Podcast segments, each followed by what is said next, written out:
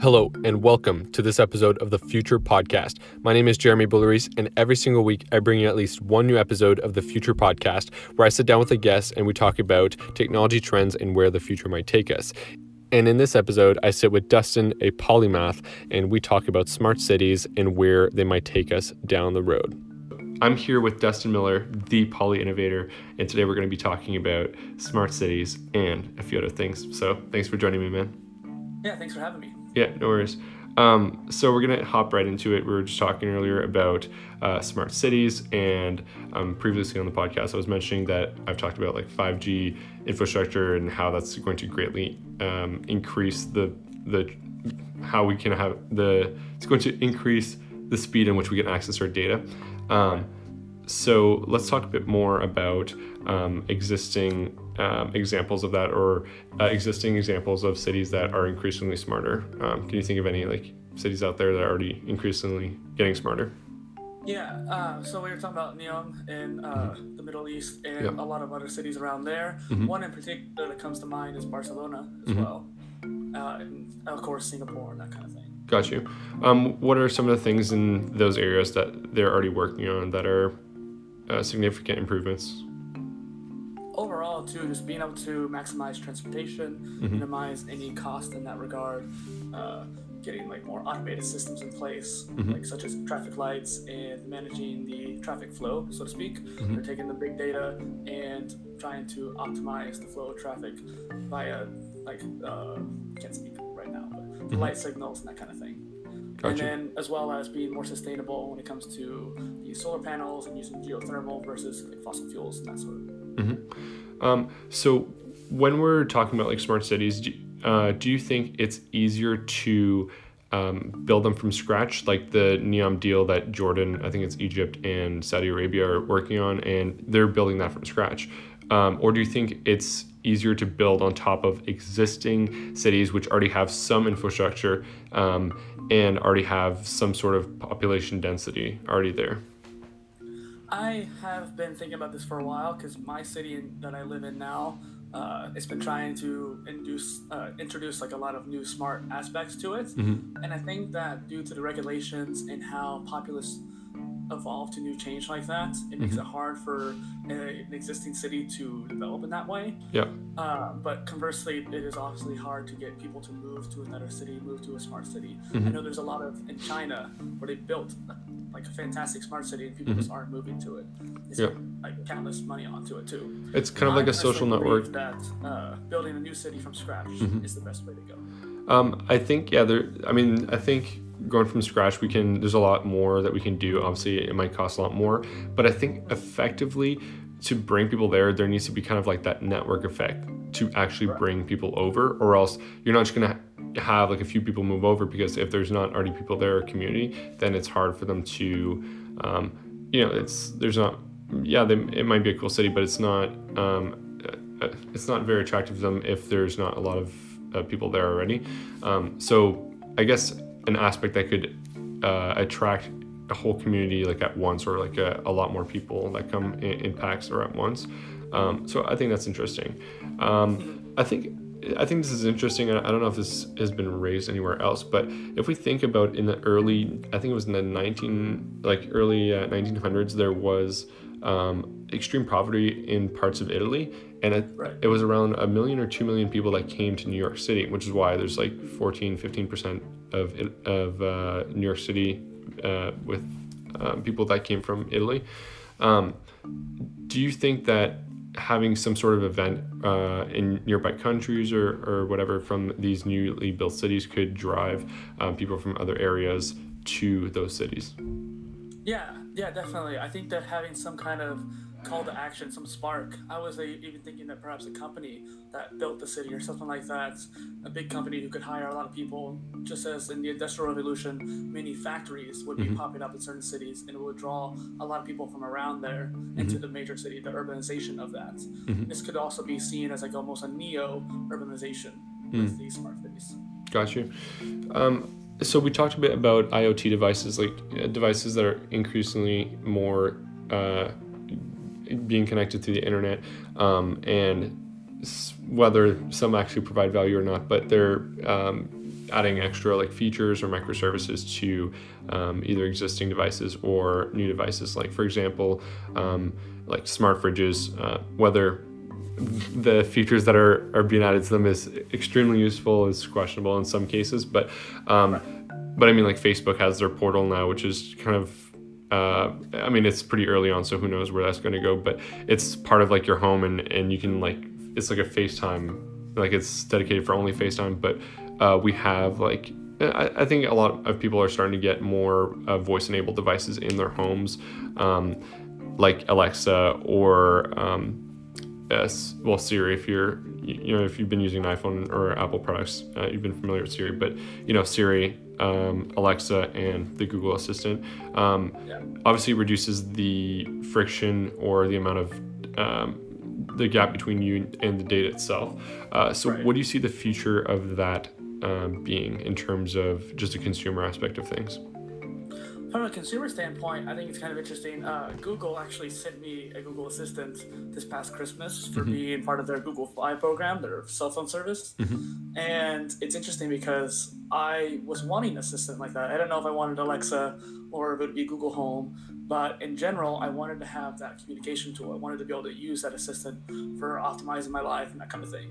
And uh, from a consumer standpoint, I actually joined up with Spotify in order to actually go through Google Assistant so I could have that music played through that speaker. And so I became a customer of Spotify to do that. for that so yeah. Awesome. Um, I know you follow Gary Vee, and he's talked a bit about um, how voice devices is going to change the way that we build uh, brands from, for those of us that have companies.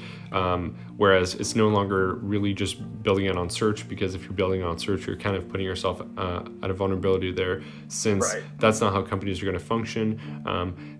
It's going to be you know if people want to order cookies they're, they're going to be like hey alexa order me cookies but who's going to be the default brand if it's not amazon um, their own cookie brand then who's going to win that Right. spot so that changes the dynamic in how people are actually going to default plus i think that's how uh, some of these companies are going to drive advertising dollars um, somebody's going to pay amazon a shitload of money to be the default brand for cookies or Yeah. whatever you know It's going to change the way advertising's played out as well. Yeah. Mm-hmm. Uh, I remember Gary actually talking about how um, you're not going to order a specific brand usually. Most people just want the easiest access, like you were saying earlier. They want to have that minimal uh, entry, so to speak, to get to what they want in, out of that service.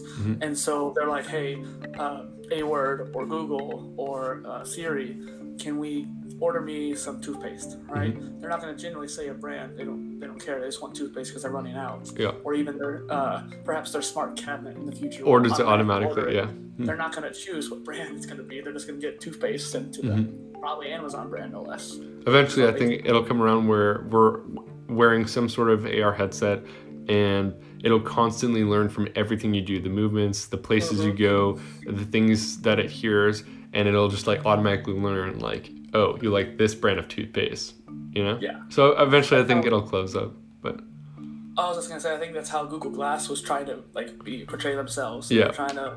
The first time Google's around, already tracking everything I do. I tell. Oh yeah, um, but I mean, yeah, I mean, the first time Google Glass came around, I think it was 2007, and it, I think it was a bit ahead of its time because Yeah. it was um, like it was a great concept. I think a lot of people liked it, but nobody had really touched AR at a consumer level, anyways, because I mean, yeah, nobody really had that. And then I think the one of the stepping stones was like AR filters, like on apps like Snapchat or Instagram and that sort of thing. And then people were more intrigued by the idea, and then um, yeah, so I think people were a lot more open to like something like Google Glass, but definitely a lot more wearables and smart devices.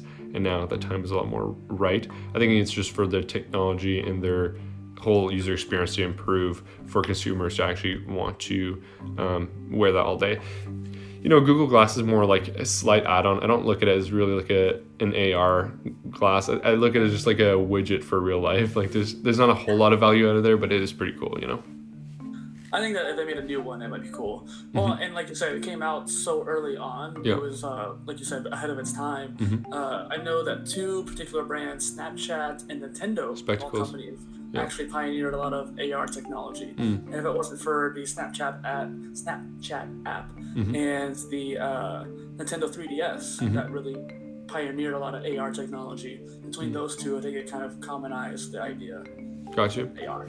Um, what are some other devices that you think are going to be increasingly on the rise? Whether we've had some version of introduction to them, or um, you think they may have been, you know, seen uh, in like a sci-fi light, but haven't necessarily been uh, brought to light just yet. Like, what kind of devices do you imagine that um, at a consumer level most people will have either in their homes or, or um, around with them uh, throughout their day? Uh, really, it's kind of a basic idea, but VR technology is definitely on its rise. And one thing that I really looking forward to that I think is going to be even more powerful than VR in a way, or part of it even, is motion technology. So back in around 2010, 2011, I saw this really cool motion controller on Kickstarter. Uh, I believe it's called iMotion at the time. And essentially, it was just three dots on the hand. You could wave in front of you, just like in uh, what is that Tom Cruise movie? Uh, Minority Report, I think it was. He was basically controlling the screen with his hand gestures. Oh, gotcha. Just like with a Like Iron Man kind of thing? Yeah. So kind of using motion control like that in a more common setting, probably. I think that's pretty interesting too. Um, so you think that the more devices that we can produce that just helps with efficiency and ease of use of whatever people are doing throughout their lives is what people are going to be attracted to most? Mm-hmm. I think there's going to be a little learning curve because a lot of people are so used to the old ways of doing things, like mm-hmm. touch screens or mouse and keyboard, so to Yeah. speak. Mm-hmm. But I think there's going to be a kind of third wheel, so to speak, that's going to be pulling people towards that, and Yeah. eventually it's going to pull everyone to that field. I can't say what it is, either be motion technology or eye tracking, whatever that's going to end up becoming. Something's going to really be way better, and it's going to finally pull everybody away from this old way of thinking. Gotcha. Um, do you think there'll be a point where people aren't using mouses and keyboards in the in the not so long future? Not so long. I mean, probably not. It's it, it's probably me being uh, like an optimist to think that, but I do know that there was a keyboard that's essentially just rings on a finger, and you would type it like you normally would, Yep. and takes away the need for mouse or keyboard. Just has the handles. So Interesting.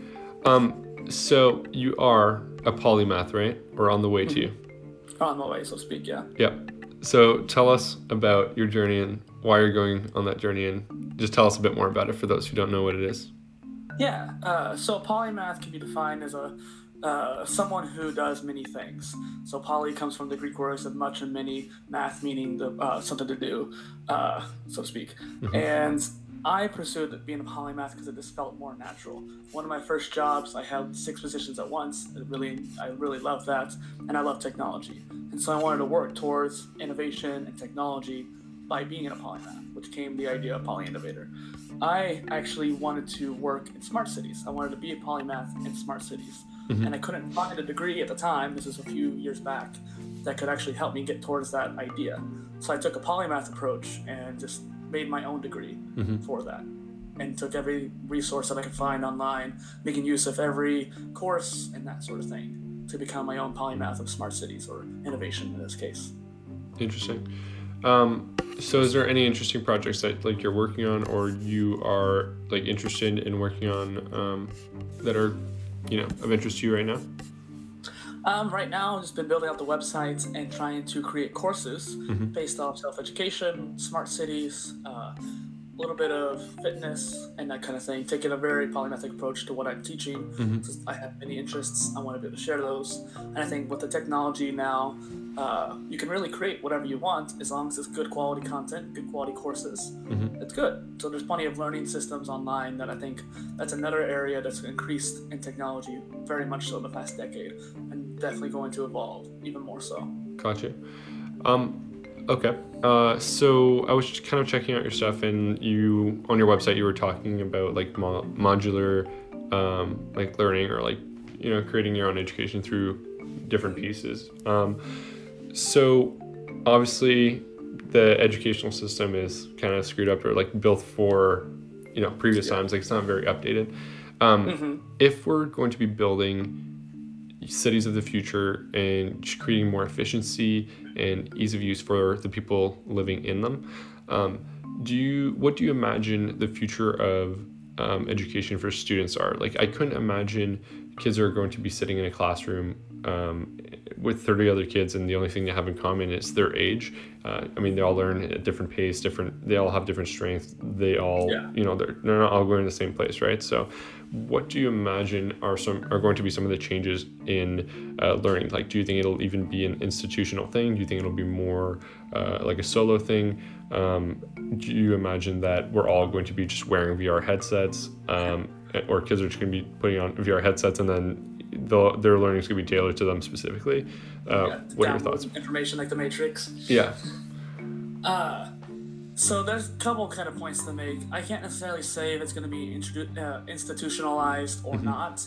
I'm for my brand. I've been creating that modular education as a key point of it, mm-hmm. and I've been trying to create that modular degree background so that in the future people who want to pursue their own degree so to speak they can use this format this framework that i'm creating mm-hmm. to kind of pioneer that i know in singapore there's a school elementary school where they're actually using like ai and certain programs to kind of cater the learning to the student mm-hmm. so like i said i don't know how schools will be i don't mm-hmm. know how they're going to set that up if they're going to be still in that group setting mm-hmm. for humans we need that social interaction still Yeah.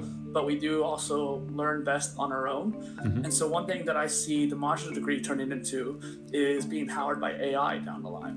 Right now, it has to be self curated. You have to basically say, like, oh, this is working for me, this is not. Yeah. But I think down the line, the AI is going to tell what you're learning well, how are you picking it up, and then cater to you and adjust your learning, adjust your education to where you need to go. Yeah. And that's where they're kind of going over there as well. absolutely um, yeah I, I think that's a big thing like obviously um, i'm not going to get too deep into this but uh, whether you believe like a degree actually works or is meaningful or not um, the people can always go and find like the information is out there. People can go and learn it but it, can people structure themselves to have that motivation and to actually have like follow some sort of intuition to be able to find the information that they need and, and put it together and like actually uh, have a package that'll um, be useful to them? Uh, so i think that that's self curation. The only issue with that is uh, a lot of people just won't have the motivation or the accountability to push through for, for something like that currently.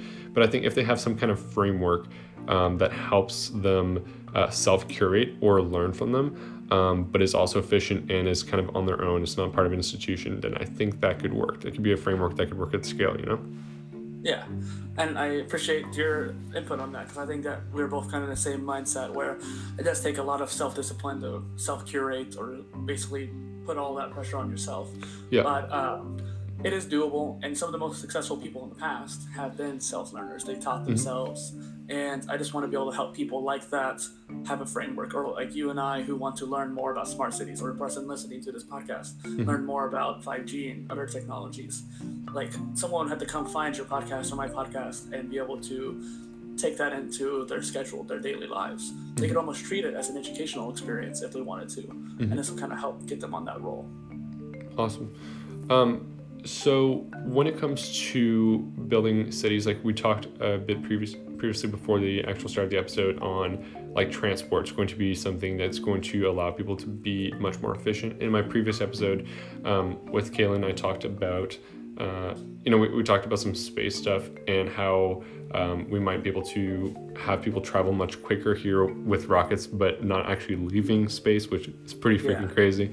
Um, or leaving Earth. Uh, but yeah, so do you imagine that we're going like do you you know uh, Elon's uh, Hyperloop? Um, yeah, do you imagine that we're gonna have more of like underground systems type of thing, or do you think we're gonna go more towards like rockets to have uh, really quick speed um, when it comes to like people just traveling and, and going uh, places, or do you think it'll be like some sort of combination of both? What are your thoughts on that?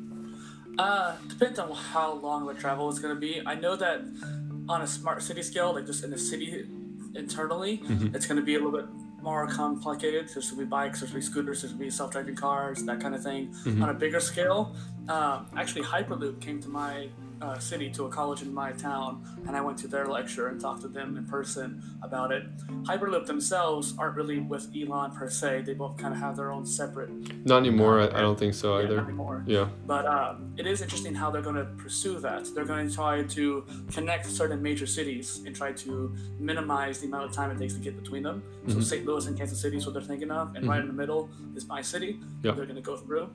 And not all of it's underground. Actually, a lot of it might even be above ground because it's easier to do that instead of digging a hole. Mhm. So I think it's actually going to be a lot easier to get to, um, to develop, because that's the biggest thing: getting the city ordinance to get the, the right to develop on that land Mhm. or develop on some farm, that kind of thing, and be able to do that. I think that's the biggest hurdle for all these technologies, not the actual Yeah. development of the spacefaring or more atmospheric atmosphere-faring tech. It's more of just to be able to do it Mhm. legally.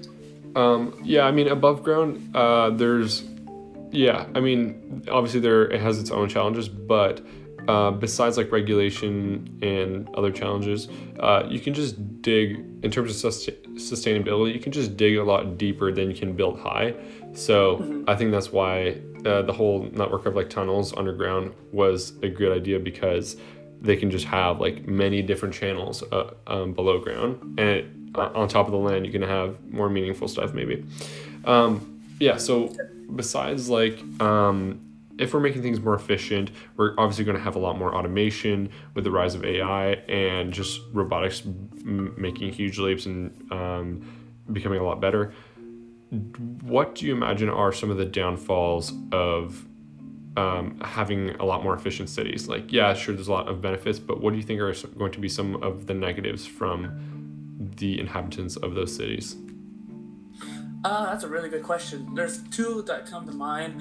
Firstly, uh, ownership of things. Mhm. So there's a whole capitalistic idea of like we want to own our own home, own our own car, own our own computer, or whatever we have that we own. Yeah. There's a kind of idea that we we own that, we have that. It's Yeah. a materialistic idea. Mhm. But in the future, I think there's going to be a lot of communal access to items. Mhm. If you need a stove or a cook, it can be brought to you. Yeah. And I think that uh, that's actually going to expand greatly over the next few decades. Mhm. And so, like having that kind of ownership, it's going to be hard for people to swallow, hard pill, because they're not going to own very many things, especially cars and transportation. Mhm. They want that to be automated and safer. Yeah. Uh, and the next thing would be privacy. A lot of people are worried about uh, cameras in the cities and that kind of thing. Mhm. I'm not so much. I'd rather be safe, but I guess that's kind of more opinion based. Um, do you think, obviously, like we're so much data is being recorded um, about us through, you know, all of our online lives, uh, everything we put out there, but you know, through our searches, through voice data, through uh, almost all everything that we do um, interacting with the web, there's some kind of data being recorded about us.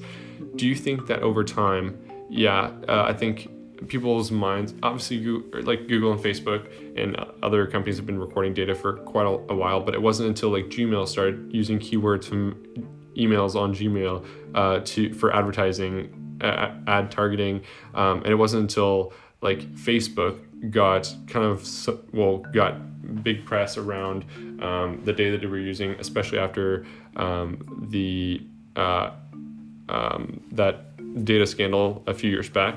Um, you went on mute there. I don't know what happened. Um, oh, we're good. Uh, okay. Uh, so, yeah, do, do you think over time people are just going to be a lot more open to the idea of their data being used because people are still on the internet and voluntarily sharing their data? So there must be some openness to it. Uh, that's a good question. I, I think that we should be open minded to it. I know that's kind of hard for some people to swallow too. I think that over time we're gonna have to be, I, and I also think that people need to realize how much we already have been. Past two decades have been more and more of our information being sold and collected, and we've already quote unquote stole, uh, sold our soul to the devil. Uh, regardless if that devil is Facebook, Apple, Amazon, Google. Um, I was actually having a debate with this with somebody who thinks that Google steals all the data versus Apple does too. That Apple tracks all your data as well. Yeah. And so neither one of them is better than the other per se. It's just a matter of which devil do you want. Yeah. Um, besides, like, yeah, their information is being used for advertisers to be able to target uh, consumers better for you know whatever they're they're trying to sell.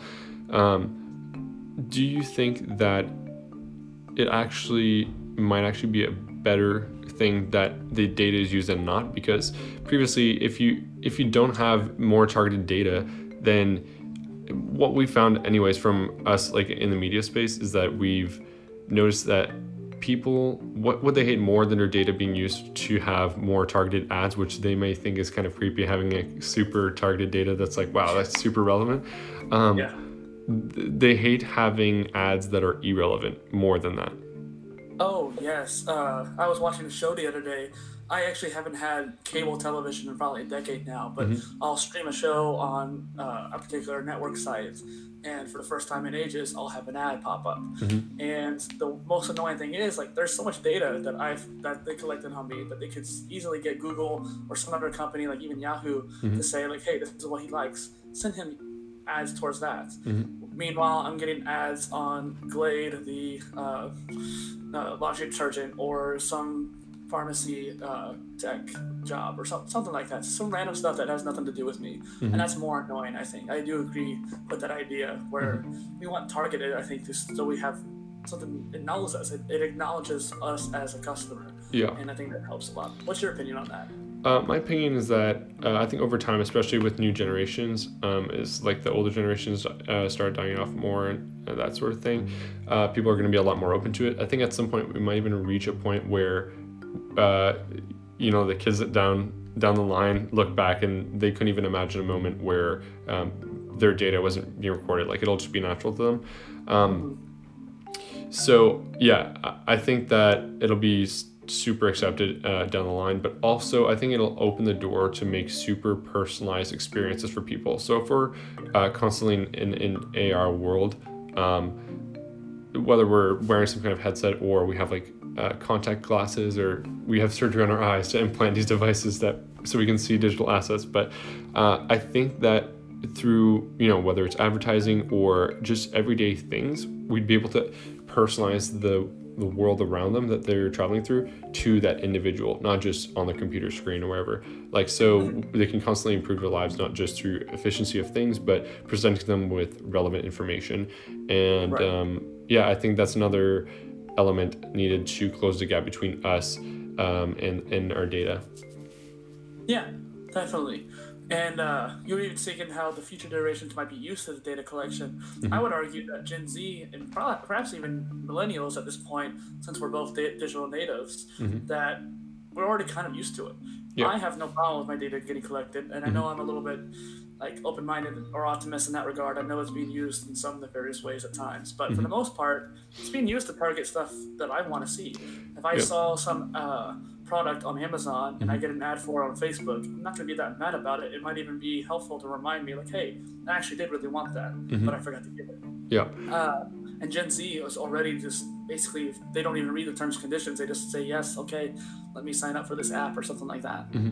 I think the people that are really uh, actually bothered by it, I, I think there's a lot of people that say they're bothered by it, but they'll still keep using those products. Um, I think the people that actually get mad are people that are actually doing something corrupted and um, kind of shine, they don't want to shine a light on that. But two, uh, which is the I think the the biggest part is people who think that the data is being seen by actual people. Like they think that somebody's sitting there and actually just like, oh, you're doing this, you're doing that, and like, but you know, it's all computed and nobody's actually looking at your shit for the most part. You know, There's the, the only thing I can think of where someone's actually looking at it Is Amazon voice data? on Facebook. Yeah. And even then, that's a specific case. Yeah, I think um, sometimes the companies will look at certain like samples or whatever. Like uh, there was some press around Amazon employees looking at um, voice data from uh, Alexa um, for the for like testing and improving the product itself. Which you know I think is a little wild to have in the press. I'm not sure that's something I'd want in the press if I was developing that kind of product, but. Um, but I mean, for the most part, you know, nobody's nobody's cares about what other people are searching unless you're doing something corrupted or off there. Yeah, like the whole idea, like don't check my search history, but really, there's nothing to really worry about search history so as long as you're not doing anything nefarious, so to speak. Uh, one thing actually to bring up Gary Vee again, he mentioned at one point how the internet is like people think that the internet's changing us, but it's not really changing anybody. It's, Mm-hmm. It's just exposing us. Yeah, it's ampl- amplifying who we actually are. Yeah. Yeah. Exactly. Interesting. So, do you think that if we're a lot more open, um, well, okay, so actually, I want to hop into something uh, else there. So, if everything's going to be a lot more efficient, there's obviously going to be a lot more automation and things. So, um, people won't need to work nearly as much. Um, what do you think people, do you think it'll be harder for people to find kind of a, a life's purpose or like um, the reason why they should live? Or do you think you're just going to spend more time um, with the people around them, that sort of thing? Like, what do you think those people are going to use that extra time for? There was a, that was kind of a loaded question there. So basically, Mm-hmm. you're saying like, uh, with all this automation and change of ease. Let's say that that- money's not mo- money's not an issue. Like, I, I think we're going to have um, uh, like a universal basic income. Like, most people are just going to get some income because. Um, uh, you know things are going to get a lot cheaper since of, because of the automation, but also at the same time they're going to have a bit more time, so it kind of balances out. Um, but just, I'm wondering, like, are people going to be um, worried that, or because they, they can't pursue certain things, um, that they it'll be harder for them to find a life's purpose, or do you think they're just going to use their time to enjoy their lives more and, and do more meaningful work? I, want to say yes to both, but I think that it's more of a third option. I think it's more of we're gonna have the time to do more things. We're gonna have time to solve more problems. Hmm. I, I, there's a boundless list of things that we need to solve in the world, whether it's cancer or some kind of other disease, Yeah. or become just colonizing other planets. There's problems that we need to spend time on that current current systems in place, military, government, those block our ways of doing those innovations, so to speak. And with the change of automation, a lot of those old systems of thinking, perhaps even government in the way we know it or mm-hmm. military in the way we know it, won't have a need to exist in that way. Right. And so we'll have time, and not only that, plenty of people pursuing different goals. Mm-hmm. We don't need conflict between us. We need to find the conflict will be the problems that we're trying to solve, mm-hmm. not the conflict between each other. So, Gotcha. yeah, I think we'll have a better focus.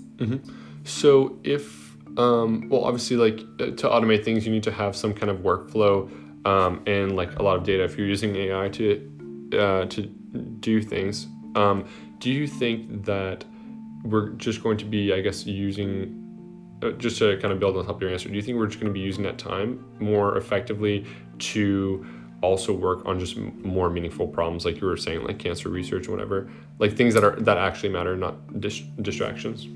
Yeah, I think we will.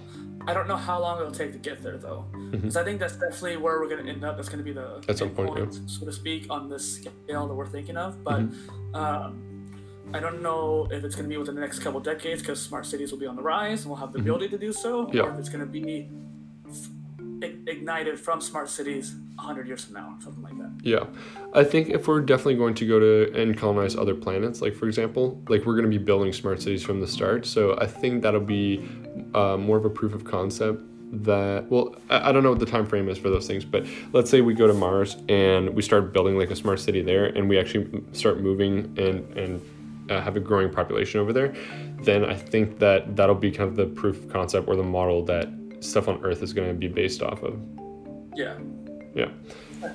Anyways, before we wrap up this episode, um, is there anything that you want to tell the audience, like what you've got going on with um, kind of like your programs and the things on your site?